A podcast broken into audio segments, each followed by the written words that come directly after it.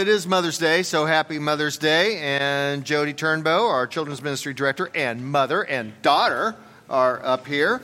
And um, we're going to do something a little, uh, we hope it's special and cool and meaningful and spiritual because, hey, we're at church. We're going to do, uh, mom, moms are going to do a blessing on their children. And that probably goes for grandmas too. So, and great grandmas. So, um, so uh, traditions are important. And I don't think our culture does a really good job at traditions. What do we got? Fourth of July, Valentine's, Christmas. Memorial,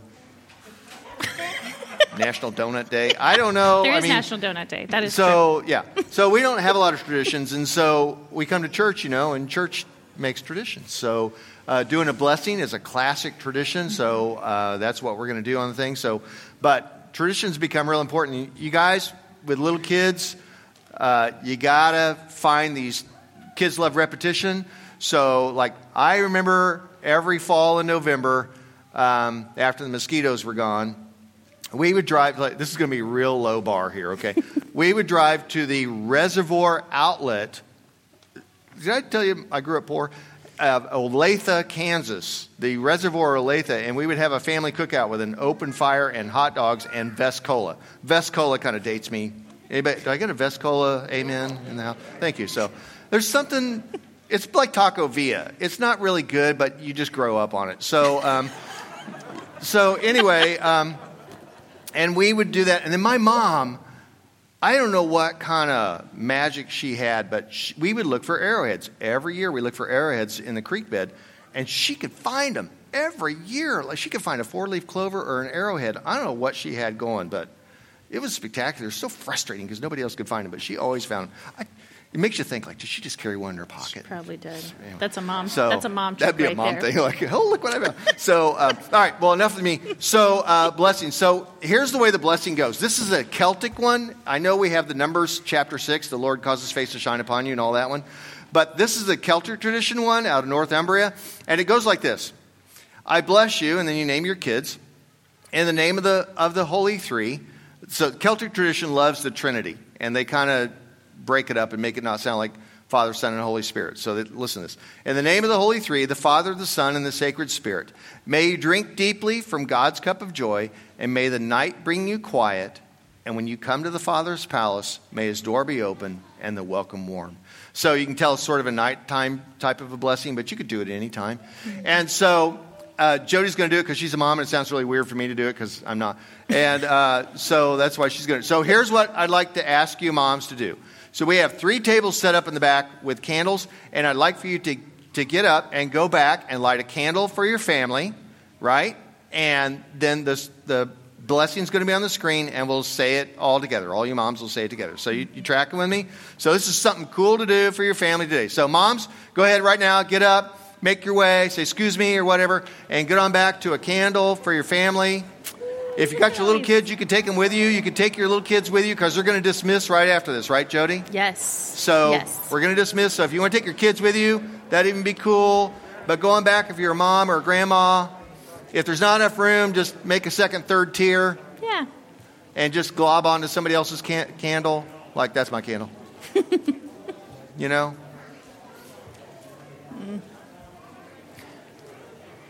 Look at all our mamas. Got a bunch of moms. Yeah. For those of you Make that room, guys. For those of you that are at home, we've got tables in the back and people are gathered around these candles. So if you would like to do that at home. Oh, perfect. Nice. So if you'd like to do that at home, you are more than welcome to. Okay, so Jody, you're going to lead the moms Yes. in the blessing. So, hey, you guys, hold your hands up like you're holding it over your whole family. Yeah? Have you stand Cool. right here. Yeah? Okay. Here we go.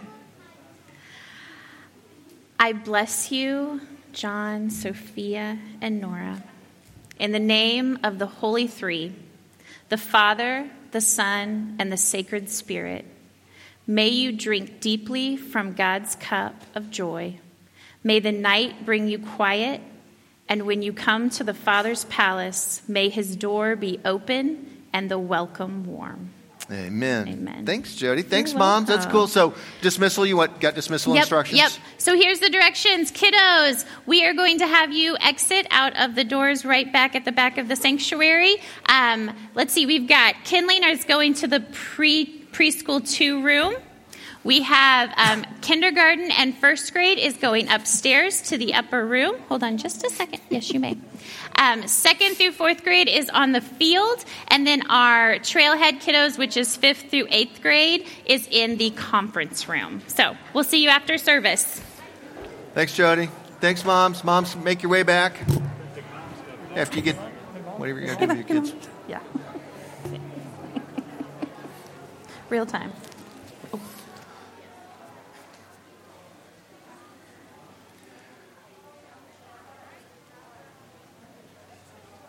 Well, faith is always more caught than taught, you know, and so if we can do a blessing and demonstrate it and kind of lead families that way, then that's the way it gets done. Uh, family traditions are all real cool. So, um, traditions tend to kind of be built off of stuff that's really missing in our culture. We're, we're really after wisdom, and we're lacking wisdom. We, we are a culture that doesn't really honor wisdom, we honor productivity and expertise. Wisdom is rather elusive, and so this morning I want to teach uh, on wisdom out of Scripture as well as just our tradition. So, you know, we all heard Ben Franklin, which, by the way, Ben Franklin, you know, never made up anything. He just compiled. Sorry to burst your bubble there. But Ben Franklin said, We want our children to grow up healthy, wealthy, and wise. Healthy, yeah, you get a good doctor, you get a good nurse, get a medical plan, get some insurance, you can probably stay pretty healthy. Wealthy, um, you know, if you work hard and you got discipline and you can show up, you know, they say 90% of life is showing up. You can show up, you could probably get a paycheck, uh, especially if you live in an American suburb. Uh, now, healthy, wealthy, and wise. That wise one, now that gets a little like, what do you mean by wise? That's the tricky one. So that's what I want to focus on this morning. So I propose that we oftentimes settle in society for thinking that parenting is about making kids into experts instead of sages. Experts instead of sages. So, and that's good. Being an expert's good, but I think we also miss out on the sage. Um, as parents, we know how to educate our kids. We know how to teach them how to get along with other kids, how to make them responsible. Uh, as parents, as an expert, we, you know, here's how you share your toys. Here's how you put away your stuff. Here's how you do your homework and do your reading and your math. And how, here's how you use a fork uh, make some cash, save some cash, spend a little cash, avoid the drugs and thugs, uh, getting avoid how to avoid getting punched in the nose, how to handle the opposite sex, how to avoid getting punched in the nose by the opposite sex. So, this is how you teach your kid how to be an expert. Yeah? But what about becoming your child's sage? How do we convey wisdom to a culture that has lost that bearing? So, if you're going on a journey, the expert knows the map, yeah? Expert knows what to pack, knows what you're going to need, knows that you're going to need, you know, toilet paper when you go camping, right? Experts know where you're going, but wisdom, wisdom teaches you how to walk when you're on the journey. Wisdom teaches you how to walk. It answers the how questions, not just the what and the where.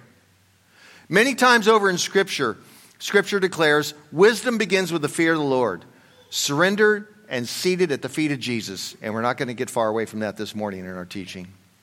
So, since wisdom is so difficult to grasp, let me run you through then three roles as a parent, or as a grandparent, or an aunt and uncle, or a cousin, even. Okay? Especially when you're like sitting around the fire, right, with the family. Three roles, right? There is the poet, there's the priest, and there's the prophet. And every parent has to be a poet, a priest, and a prophet. Poet and a priest and a prophet. So let's just run through these. Here's what I mean by poet a poet in interprets the world. They interpret the world, or is, but they have to do it in a subversive way, in, a, in sort of a tricksy way. Like Emily Dickinson, Dickinson said, she said, Tell the truth, but tell it slant. You've got to find a way. So a poet figures out how to do that. They figure out how to speak the truth about life and the world, but they figure out how to do it slant. I, in my personal experience, a lot of good old boys, and I'm going to call them good old boys, they're natural poets and they don't even know it. You know what I mean? So, but they know how to interpret the world and they'll tell you a story. And then you know how life works. That's being a poet. That's how we understand it. Lots of music, especially country music, has a lot of poetry to it, and it's telling you about how life works. How, you know, your pickup truck and your dog and your girl. So, you know what I'm saying? So it's just always about that sort of thing. But they're telling you how life works. That's what poets do. Now, when I say poetry, that as a parent you got to be a poet. I'm not saying it's got to rhyme and have stanzas and all that junk. That's not the kind of stuff I'm talking about. I'm talking about how you imagine interpreting God's world for your children. Poets interpret God's world all around us. So, for instance, when your child asks, Mom, Dad, what makes it thunder? Like last night. What makes it thunder? And they're crawling in your bed and all that stuff in the middle of the night. Now, an expert would answer, What makes it thunder? They're going to tell you all about, like, stuff I can't remember, uh, like stuff about uh, energy and ions, electricity, and positives and negatives, and up there, and then it strikes, and, and then the air gets split, and then it rushes back together and makes a big clap of thunder. Am I pretty close? Like, okay. So, um, so that, that's what the expert does. But what does this poet do with thunder for their child? What do they do? You know, uh, by the way, uh, so when we were raising our kids, we on PBS there was this little show called Caillou. Is that still on? Caillou? What a terrible child. No, I'm sorry. Oh, yeah, he was. Like, he was a brat. Anyway, all right, I'm over that. Did we cut that out of the film? So, um, so Caillou. So they had a telescope in the Caillou episode, right? And so they're looking at the stars. That's cool. And Caillou's throwing a temper tantrum, I'm sure. So, uh, and so dad is tucking Caillou into bed that night. And Caillou asks his dad, and he says, Daddy, why are there stars?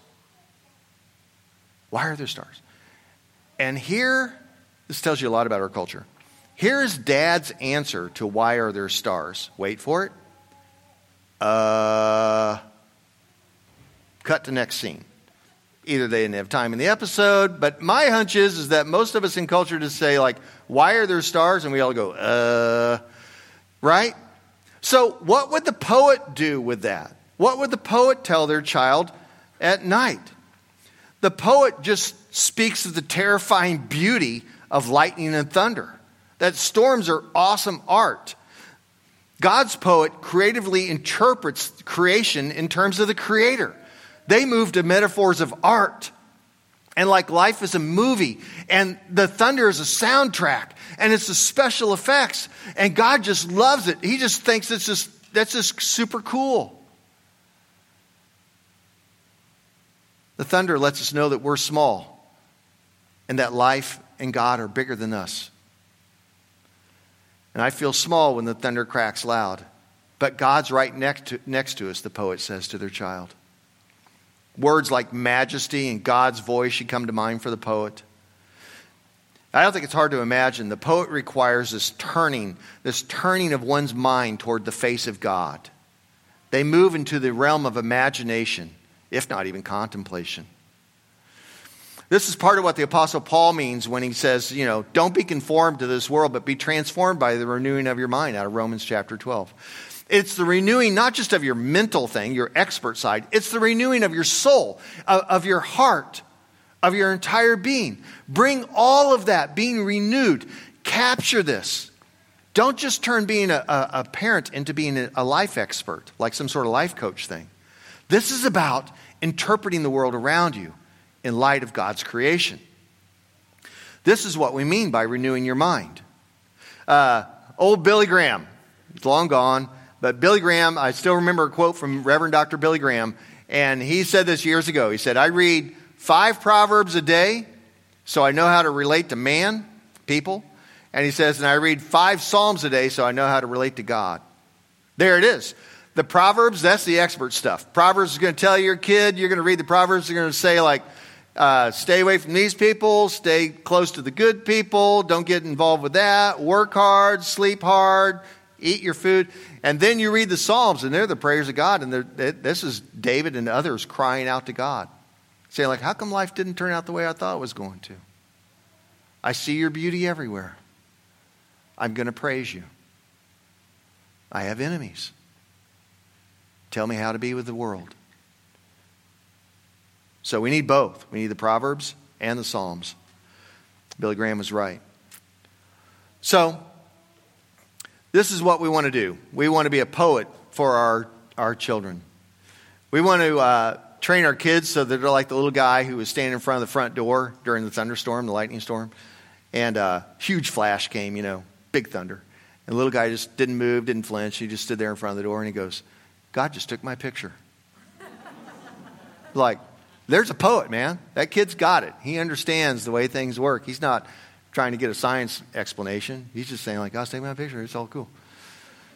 So, we want to be God's poets for our children. And you'll have to slow down, and you'll have to take a walk in the woods, and you'll have to watch the sunset together, and you'll have to watch the, the pond, and you'll have to listen. You'll have to pay attention to all the little stuff. This is why, you guys, to be a soul is to slow down. It's all about slowing. If, if anything happens on Mother's Day, it, it's about slowing down and just being together. You don't have to have a big plan, you just have to hang out. It's that simple. Slowing down, and we be all become, we all become poets. We become souls, right? That's what we want to do. So, you know, channel your inner caveman or cavewoman and watch the fire. It's just got one channel. It's kind of boring, but man, it'll change your life. You know what I'm saying? Staring at the fire. Caveman television. It's good stuff. We need poets. All right, so moving on. We have poet, priest, and prophet. So here's the priest one, a little shorter.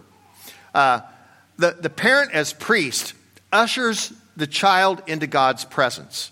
So if the poet was interpreting, then the priest is pragmatic.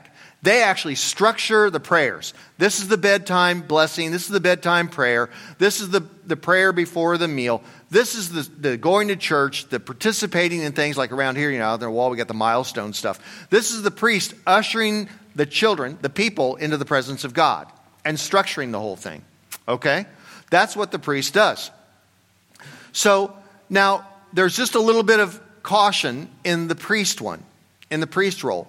Be careful of when you're teaching your child to pray that you don't turn your, your child's image of God into that God is a vending machine, that God is just folk religion, that he's magic, that if you just rub the lantern hard enough, then a genie named God is going to pop out and grant you three wishes. Like, be careful, because I really feel like we're in danger these days of any kind of religion we have, of turning it into folk religion, which is not Christianity at all. It's barely any kind of religion at all. So it just turns it into wish fulfillment and sort of uh, how can I get what I want out of a God who seems to be this old dude with a long beard who's sitting around waiting for somebody to do something wrong and then throw a lightning bolt at him like Zeus on Mount Olympus or whatever. So we don't want to make that give that sort of image of God to our children, and you sure don't want to threaten your kids by saying God's going to get you and that sort of thing. That'll ruin all sorts of image of God for your children. Now, that all to say, you certainly want to supplicate and petition God for what you want. But as priest, you and priestess, you have to then say, but that doesn't mean you're always going to get what you want. Quoting Saint Jagger. So, you know, you don't always get what you want. And that, that and then you got to keep that same God. And that's the way it works.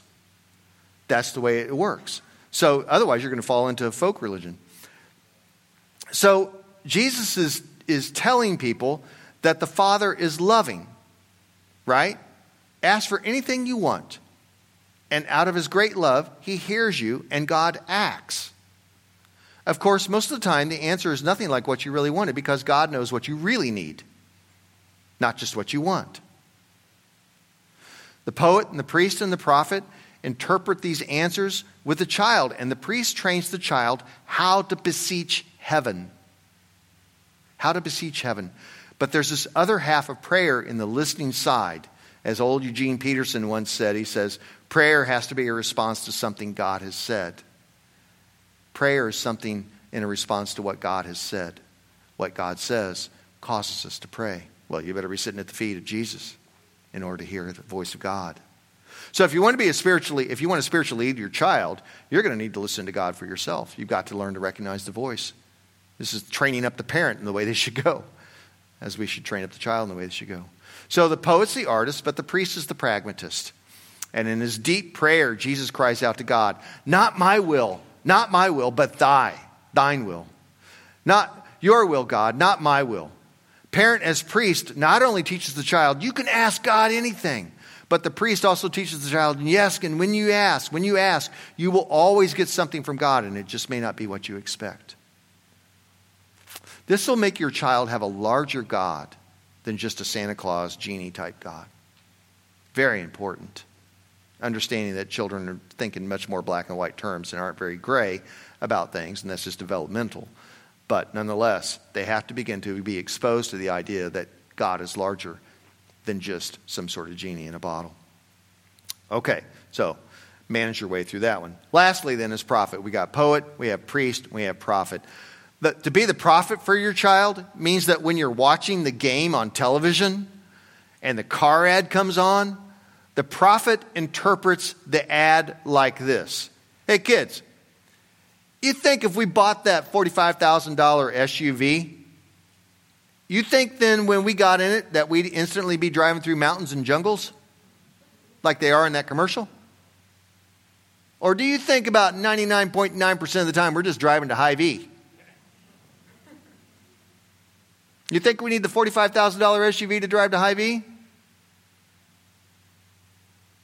Kids sitting there, they don't say anything right because they're still trying to look for a loophole. Like, I think maybe we could have the really cool car. Actually, most of the dads are all sitting there thinking the same thing. So, uh, but you know, the prophet then interprets the world around him.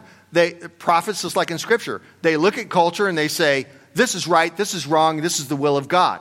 God shows up and comes crashing into the world. What's wacky and wrong with the world? The voice of God comes in. That's what a prophet does. They speak that, that truth.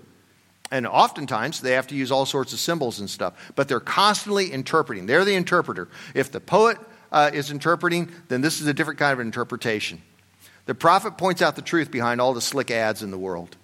So your kid doesn't get duped into just buying into being a consummate consumer.